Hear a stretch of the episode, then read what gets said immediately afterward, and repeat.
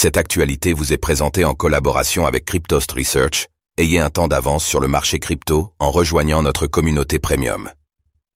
Avalab, Avalanche, se sépare à son tour d'une part importante de ses employés. Les temps sont durs pour Avalab, qui gère la plateforme Avalanche, Avax. L'entreprise se sépare en effet d'une part importante de ses employés, face à un bear market qui s'est installé depuis de nombreux mois. Le point sur le sujet, et les difficultés du secteur.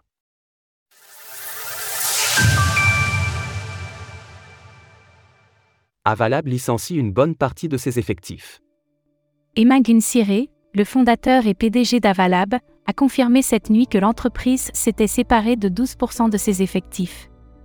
Il justifie ce choix pudiquement par une réallocation de moyens. Cette réduction s'applique à 12% d'Avalab et nous permet de réallouer des ressources pour se concentrer sur la croissance de notre firme et de l'écosystème d'Avalanche. Emma Gunsire confirme que le bear market, qui affecte l'intégralité des marchés de crypto-monnaies depuis 2022, est en cause. Il affirme par ailleurs qu'Avalanche souhaite poursuivre son développement pour les années à venir et qu'Avalab dispose cependant d'une marge de manœuvre financière qui est intacte. Les entreprises crypto face au bear market. Selon un des responsables de la stratégie marketing de l'entreprise, qui a été lui aussi licencié, de larges secteurs d'Avalab sont touchés par ces licenciements, mais on ne connaît pas à ce stade le nombre exact d'employés qui sont partis.